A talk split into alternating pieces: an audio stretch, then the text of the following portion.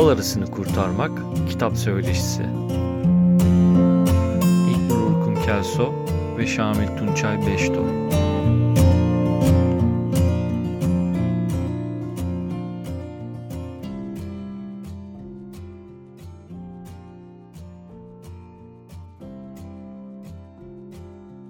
Merhabalar Şamil, nasılsın? Merhaba, iyiyim. Sen de iyisindir umarım.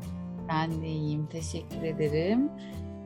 Bugünkü videomuzun konusu Dünya Arı Günü vesilesiyle Bal Arısını Kurtarmak kitabı. Ekofil'in ve Çarık Derneği'nin ortak yayınladığı yeni kitabımız. Bunun için biraz kitabı anlattığımız, biraz Ekofil ve Çarık'ı anlattığımız, biraz da arıların dünyasını anlattığımız küçük bir video yapmak istedik. Konuğumuz da Çarık Derneği'nden Şamil Beştok. Önce kısaca kendimizi tanıtalım. Ondan sonra da kitaptan ve arıcılıktan konuşalım istersen. Ben kısaca arıcıyım. Herhalde en doğru ifade bu olur. Arıcılık tabii o kadar bizim bakış açımız ve yapmaya çalıştığımız haliyle geniş ve yaygın bir konu ki arıcılık yaptığınız zaman birçok şeyi birden yapmış oluyorsunuz aslında. Arılarla ilgileniyorsunuz, doğayla ilgileniyorsunuz, o süreçlerin içindesiniz, geçim kaynaklarıyla ilgilenmiş oluyorsunuz, ekoloji ve doğallık, sürdürülebilirlik konularıyla çalışıyorsunuz. Tabii işin bilimsel kısmı da ekleniyor işin içine. Bizim bakış açımız ona yönelik olduğu için ben artık hayatımı hani bu sürece adamış, kendim de arıcılık yapan, dernek üzerinden de bunu yürüten bir arıcıyım sonuç olarak. Çarık'tan da kısaca bahseder misin? Nasıl bir oluşum, nasıl kuruldu, neler yapıyor? Tabii ki. Şimdi Çarık 2015 yılında kuruldu dernek resmi olarak.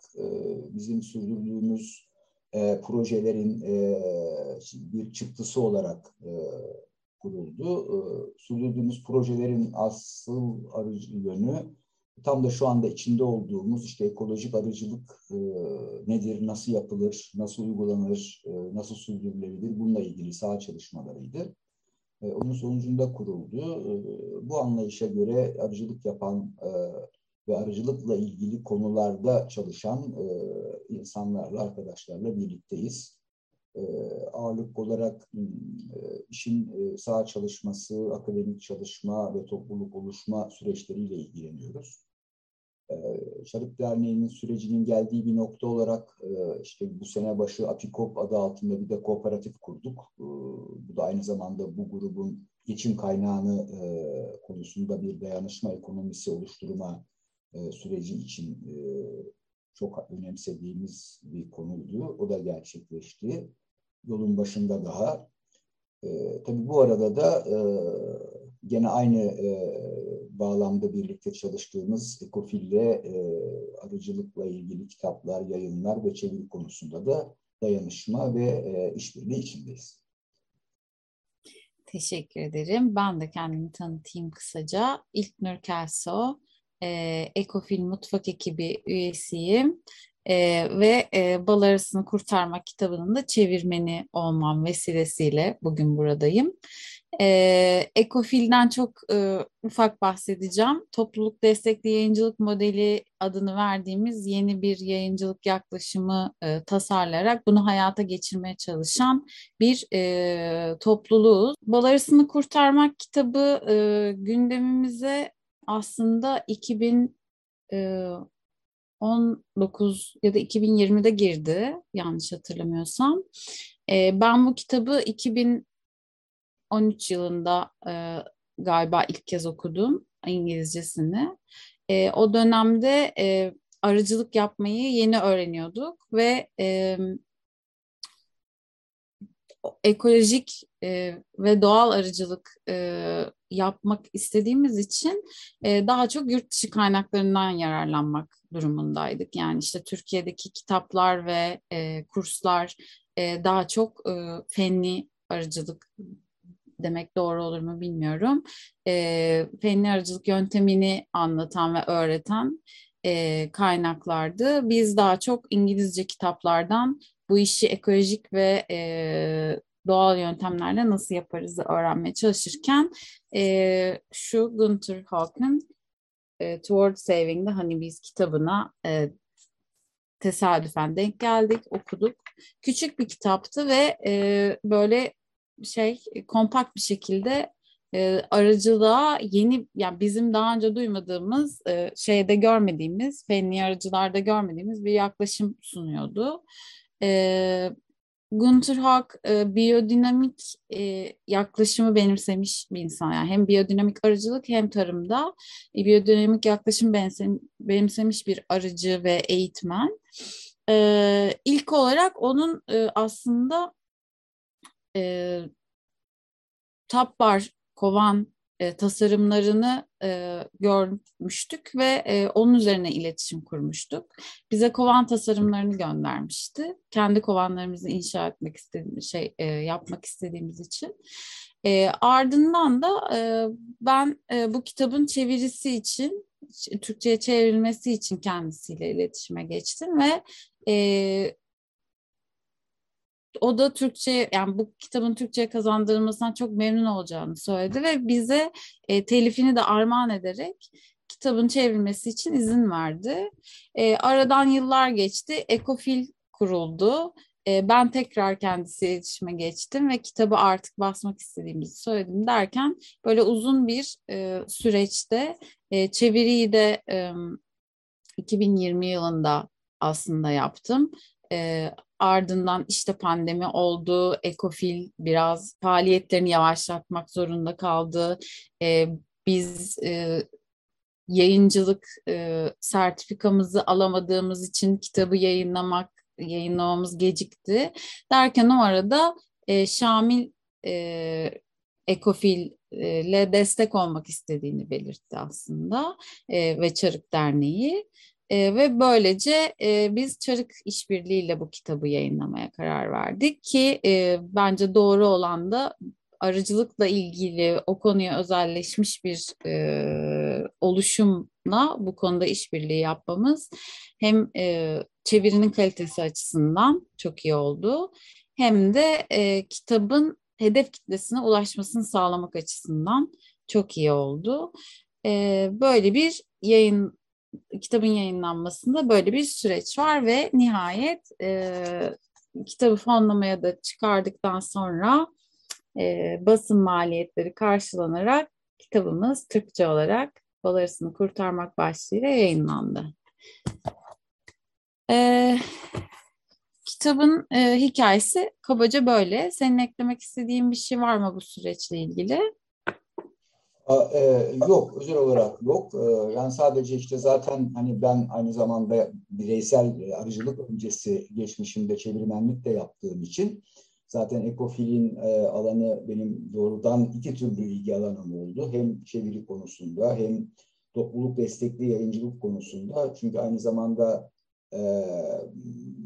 arı buluşturdu. Arının en güzel özelliklerinden biri aslında iyilikleri buluşturması, bir araya getirmesi diye düşünüyorum. Senelerden beri biriken tecrübem böyle. Biz aynı zamanda Çarık olarak topluluk destekli bal üretimi, senin de bir kovanın olsun diye bir proje de yürütüyoruz. Ve topluluk destekli bu tür dayanışma ekonomilerini zaten temel konsept, temel yaklaşım olarak benimsemiş durumdaydık. Ekofil'in de zaten böyle bir yayıncılık faaliyeti olması, özellikle de çeviri üzerine yoğunlaşması zaten benim doğrudan birlikte olmak istediğim bir süreçti. Böylece arı, topluluk destekli yayıncılık, dayanışma ekonomisi, birlikte üretim hepsi bir araya gelmiş oldu aslında. O açıdan da çok önemli bir süreçti ve arıcılığa ve arının ruhuna da uygundu. Evet, evet. Biraz kitabın içeriğinden çok ufak bahsedelim bence. Kitap aslında şeyde de bahsediyoruz, tanıtım metinlerinde de bir arıcılık nasıl yapılır, arı nasıl bakılır kitabı değil. amacı daha ziyade biyodinamik yaklaşımın ne olduğunu, arıcılığa biyodinamik yaklaşımın, arılara biyodinamik yaklaşımın ne olduğunu, arının doğasının nasıl, gerçekte nasıl olduğunu, yani arı kare şeklinde köşeli kovanlarda işte ilaçlarla tedavi edilerek vesaire bakılmasının, arıcılık yapılmasının arının doğasına nasıl bir etkisi olduğunu anlatıyor. Ve arıların insanlık için, insanlar için ve gezegen için, sadece insanlar değil, bütün ekosistem için öneminden bahsediyor. Dolayısıyla biraz arıları bu duruma, senin birazdan anlatmanı rica edeceğim duruma nasıl düştüklerini ve bunun bizden kaynaklı olarak bu duruma düştükleri için de onları tekrar geri doğal durumlarına döndürmenin de bizim görevimiz olduğu düşüncesiyle yazılmış bir kitap. Biraz sen anlatır mısın? Arıcılık ne durumda dünyada ve Türkiye'de? Ne gibi sorunlar var ki Gunther Hauk böyle bir kitap yazma ihtiyacı hissetmiş ve biz de bunu çevirme ihtiyacı hissettik? Evet, yani aslında bu sohbetimize de vesile olan Dünya Arı Günü kutlanması kavramıyla da bence başlamak yani doğru olacak. Şimdi bu ara günümüz çoğaldı. İşte biyoçeşitlilik günü, çiftçi günü. Şimdi bu aslında ironik bir şey bana göre, bir günün olması bir taraftan çok önemli. Evet, Arı Günü, Dünya Arı Günü Birleşmiş Milletler tarafından tanımlanmış bir gün. Ama diğer taraftan bakıldığında da arıyı kutlayacak, onurlandıracak bir günümüz olması bir sorunumuz olduğu anlamına geliyor zaten. Yani ters taraftan bakıldığında. Çünkü nasıl bu süreç ilerledi ki bütün tarımsal üretim süreçlerinde, doğal süreçlerde iç içe olduğumuz bir canlının hayatta kalması için, onun önemini vurgulamak için onun gününü kutlar hale geldik. Bu ihtiyacı hissettik. Zaten bence işin hazin tarafı burada aslına bakarsanız. Örneğin bizim işte sunum metinlerimizin birinde doğanın bizim tarafından korunmasının ve kurtarılmasının gerekmeyeceği günlere ulaşmak dileğiyle diye bitiyor. Zaten bence asıl sorun burada. Ama ve arıcılığın geldiği noktayı da aslında gösteriyor. Yani tüm tarımsal üretim, doğal süreçler, geleneksel yaşam biçimi, endüstriyel yaşam biçimine dönüştükçe ve bilimi kendi amaçları için kullanmaya başladıkça kendi doğal süreçlerinden, bağlamından ve ilişkilerinden koptu.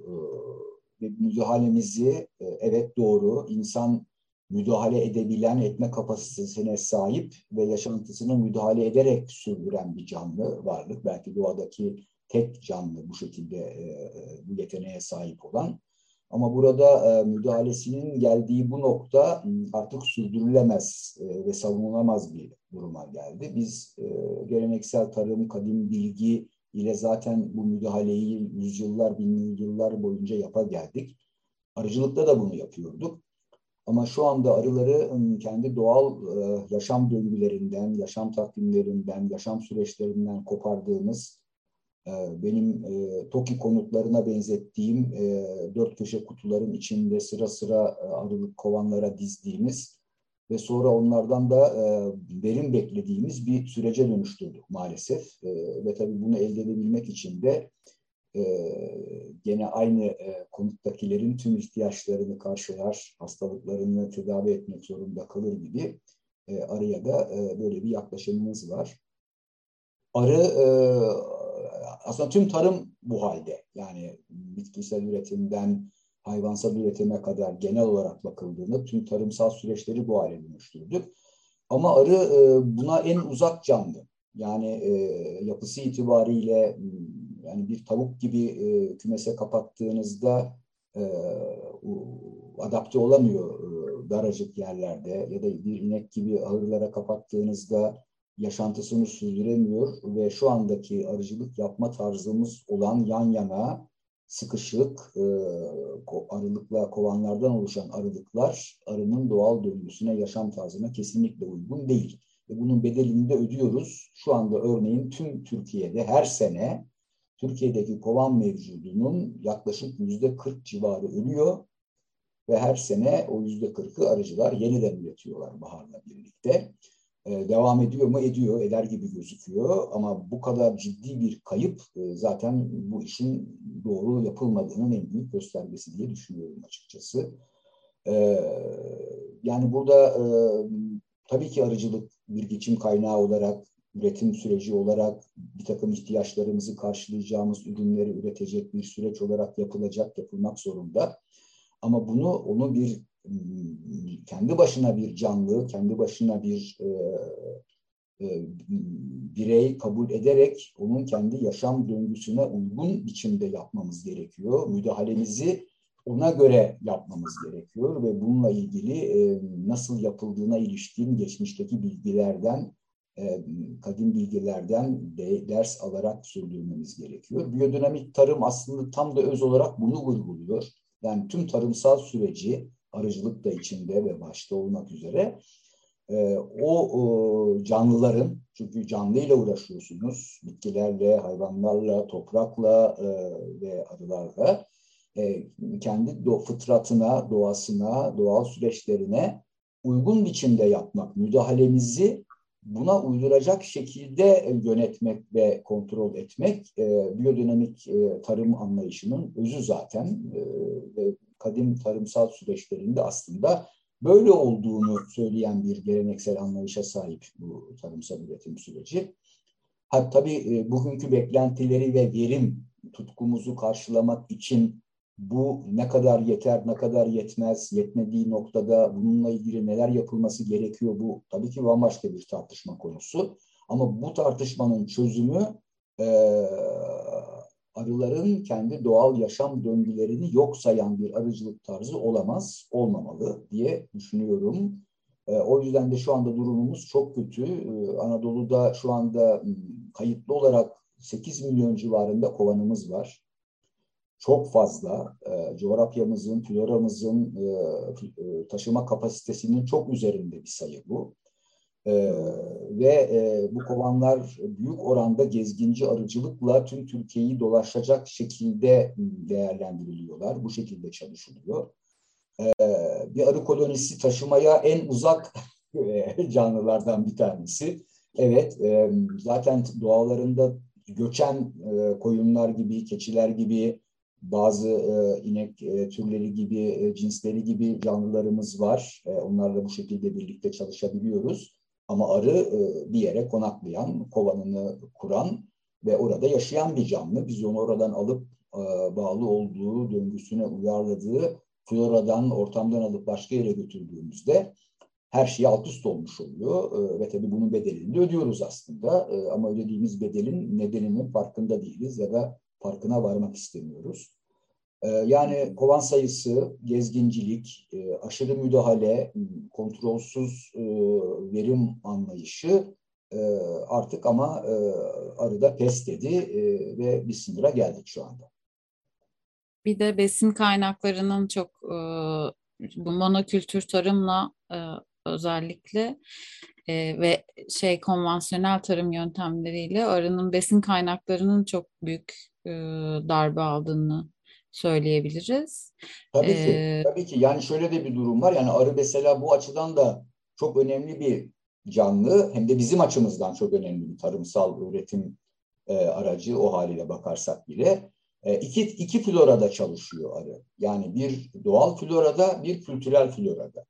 Bulunduğu ortamda zaten çevresindeki doğal florayla ilişkisini kuruyor. Bu büyük bir artı kendisi için de bizim için de. Artı bizim kültürel floramızla da birlikte, yani atıyorum herhangi bir alanda dağdaki hayıta, karaçalıya, böğürtlene, akasmaya da gidiyor aynı dönemde. Hemen yan taraftaki narenciye bahçesine de gidiyor, kültürel tarıma alınmış. Hemen arka taraftaki pamuğa gidiyor, kültürel tarıma alınmış. Ve ikisi arasında bir birleştirici rol oynuyor. Hem bizim tarımsal üretimimizi geliştirmek açısından, tabii ki hem de kendi döngüsü açısından. Ama iki türlü, yani hem habitat kaybı, yani bugünkü geldiğimiz noktada ekosistemlerimizin tahribatı, şehirleşme, endüstrileşme, madenler, taş ocakları vesaire gibi konularla, ki zaten temel sorunlarımızdan bir tanesi. İkincisi de kültürel tarımın monokültürel tarıma dönüşmesi ve özellikle hibrit tohumlarla yapılır hale gelmesi arıyı tamamen iki arada bir derede ortada bırakmış durumda şu anda. Ve şu anda arıcılığımızın büyük bölümü şeker arıcılığı. Yani habitat ve monokültürel tarımdan kaybettiğini arıyı şekerle besleyerek sağlıyor ve olay artık şuna dönüştü. Yani bal yapsın diye arıya şeker veriyoruz. Şimdi bu kadar garip bir duruma düştük genel olarak. Zaten sorunun kendisi buradan belli. Evet. Biz arıcılık yaptığımız dönemde, daha doğrusu öğrendiğimiz dönemde diyeyim, böyle işte yerel Antalya yöresinde yerel arıcılarla zaman geçirme fırsatı bulduk. Sonra Kaz Dağları'nda da öyle. Çok gerçekten tuhaf hikayeler oluyor. Biz mesela çam balı yapsın diye kola, çiçek balı yapsın diye Fanta içirilen arı duyduk. Kola verildiğinde koyu renk olduğu için onu çam balı olarak satıyorlarmış. Gerçekten yani iki taraflı, insan için de arı için de çok tuhaf bir duruma geldi arılarla olan ilişkimiz. Ve dediğin gibi aslında ekolojik sisteme, ekosisteme verdiğimiz bütün zararlar, arıya verdiğimiz zararlar. Sonra o da bize işte gıda kaynaklarımızın içine düştüğü bir çıkmazla geri dönüyor. Böyle bumerang gibi. Biraz biyodinamik ya da işte bunun birkaç tane adı var aslında. Biyodinamik arıcılık, bütüncül arıcılık denebiliyor. Doğal arıcılık diyoruz biz Türkiye'de genellikle, böyle şey, daha çatı bir kavram olarak.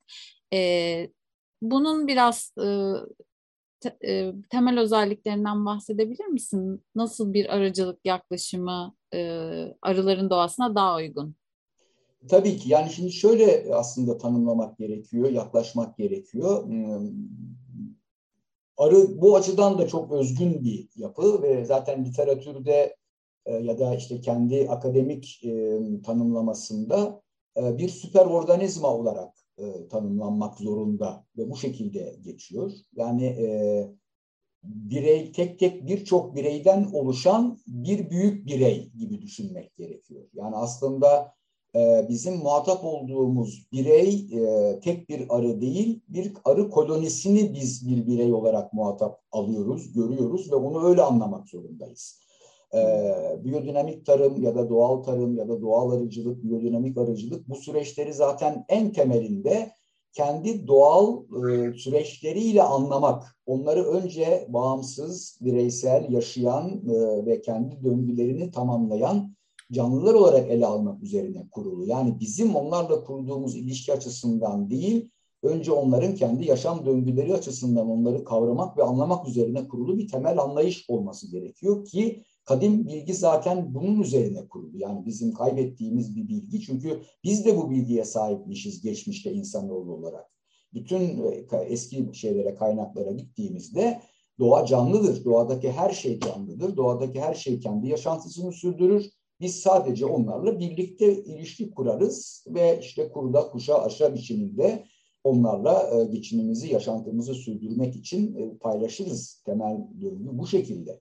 Yani onlar geldiğimiz noktada üretim aracı, meta haline dönüştüğünde zaten bu döngüden tamamen onları çıkartmış oluyoruz. Ama bu nesneleştirme tabii ki onların doğal varlıklarını artık sürdürmelerine engel oluyor ve tamamen bize bağlı, bizim kontrolümüz altında ve olduğunu sandığımız bir yaşam döngüsüne onları sokmuş oluyoruz ki geldiğimiz kriz noktasının kökü burada. Arı kolonisi bir süper organizma dediğimizde fakat şöyle farklı bir süper organizma olduğunu düşünün. Bir organizma olan bir koyuna, bir tavuğa, bir ineğe müdahalemiz bir bütün olarak işte onun besinini, yemeğini önüne koymak ya da onu sağa sola bir yere götürüp götürmemek ya da orada otlatmak ya da burada otlatmak üzerine kurgulu iken arının bu hem bireysel bireylerden oluşması ama hem de bir süper organizma olması bizim biraz da aklımızı karıştıran ve bize artı bir olanak veriyor. Yani biz onun bireylerini ayrı ayrı kontrol edebildiğimiz için aslında o organizmanın bir bütün olan organizmanın kendi iç döngüsüne de müdahale edebilme olanağı ve yetkisi elde ediyoruz onun bu özelliği sayesinde. Bu özellik aslında onun gücü, esnekliği, uyum kabiliyeti, birçok bireyden oluşan bir büyük birey olması birkaç karınca ve birkaç arı şeyiyle birlikte doğadaki tek örnek süper organizma olarak tanımlanabilecek canlı kategorisinde arılar ve karıncalar. Çok sınırlı sayıda organizmadan bahsediyoruz, canlıdan bu özelliğe sahip. Ama biz onun bu müdahale edilebilir özelliğini onun doğal yaşam döngüsüne uygun yapmamız gerekirken ve yapabildiğimizde onunla karşılıklı ilişkimizi sürdürülebilir bir temelde kurabilecekken onun bu büyük organizma olma özelliğini yok sayarak davrandığımızda işte o zaman bugünkü eleştirdiğimiz arıcılık noktasına geliyoruz. Sorunun kaynaklandığı en büyük nokta burası zaten. O yüzden de bu organizma üstelik de öyle bir süper organizma ki hem bireylerden oluşan bir büyük yapı hem bir yıl içerisinde her bahar yeniden doğan, yeniden gençleşen, yeniden olgunlaşan, yeniden yaşlanan ama ölmeden ertesi bahar yeniden doğabilecek şekilde bu döngüsünü tamamlayan bir özelliğe sahip. Olağanüstü bir süreç ve yaşlandığını düşündüğünüz anda da oğul vererek kolonisini tekrar gençleştiren, yeni bir bireye ve yeni bir süper organizmayı doğuran çok özgün bir şey. Kendi içinde bu özelliğe sahip. Doğadaki bütün süreçleri birbirine bağlama, onları tozlaştırma, bölleme, yaşantılarını sürdürme olanağı olan bir canlı ve biz hani bu böyle bir canlıyla ilişkide kurabildiğimiz için mutlu olmak, gurur duymak yerine onu basit bir üretim aracına dönüştürdüğümüz noktada zaten kaybetmiş oluyoruz. Yani biyodinamik arıcılığın özü aslında onu bu özelliklerini bilen, anlayan ve onunla bu şekilde birlikte yaşayabilen, çalışabilen, üretebilen bir arıcılık anlayışını sembolize etmesi üzerine kurulu. Temel felsefesi bu zaten. Gerisi işin teknik müdahalenin zamanlaması, biçimi, ayrıntıları anlamına geliyor. Biyodinamik arıcılık müdahaleyi kabul ediyor, bunu reddetmiyor. Çünkü doğada bugün bir başka akım da hani bu verdiğimiz zarara karşı bir tavır olarak müdahalesiz arıcılık anlayışı var. Ciddi bir taraftarı sayıda insanı barındıran. Hayır, müdahale edebiliriz, etmeliyiz. Zaten biz ondan ürün alacağız aynı zamanda o ilişkimiz sayesinde. Ama müdahalemizin haddini, biçimini, yöntemini onun doğal süreçlerine nasıl uygun yapabiliriz'i arayan bir arıcılık anlayışı özellikle. Hı. Evet, yani aslında dediğin gibi biyodinamik tarımın genel felsefesi de aynı şekilde. Yani aynı şey işte tek yıllık sebzeler için de aynı yaklaşım. Diğer hayvanlar, çiftlik hayvanları, diğer gıda kaynakları için de benzer bir yaklaşıma sahip biyodinamikçiler. Teşekkür ederiz Şamil. Arıların insanlar için ve ekosistem için önemi aslında zaten ekolojiyle ilgilenen herkesin bildiği bir gerçek.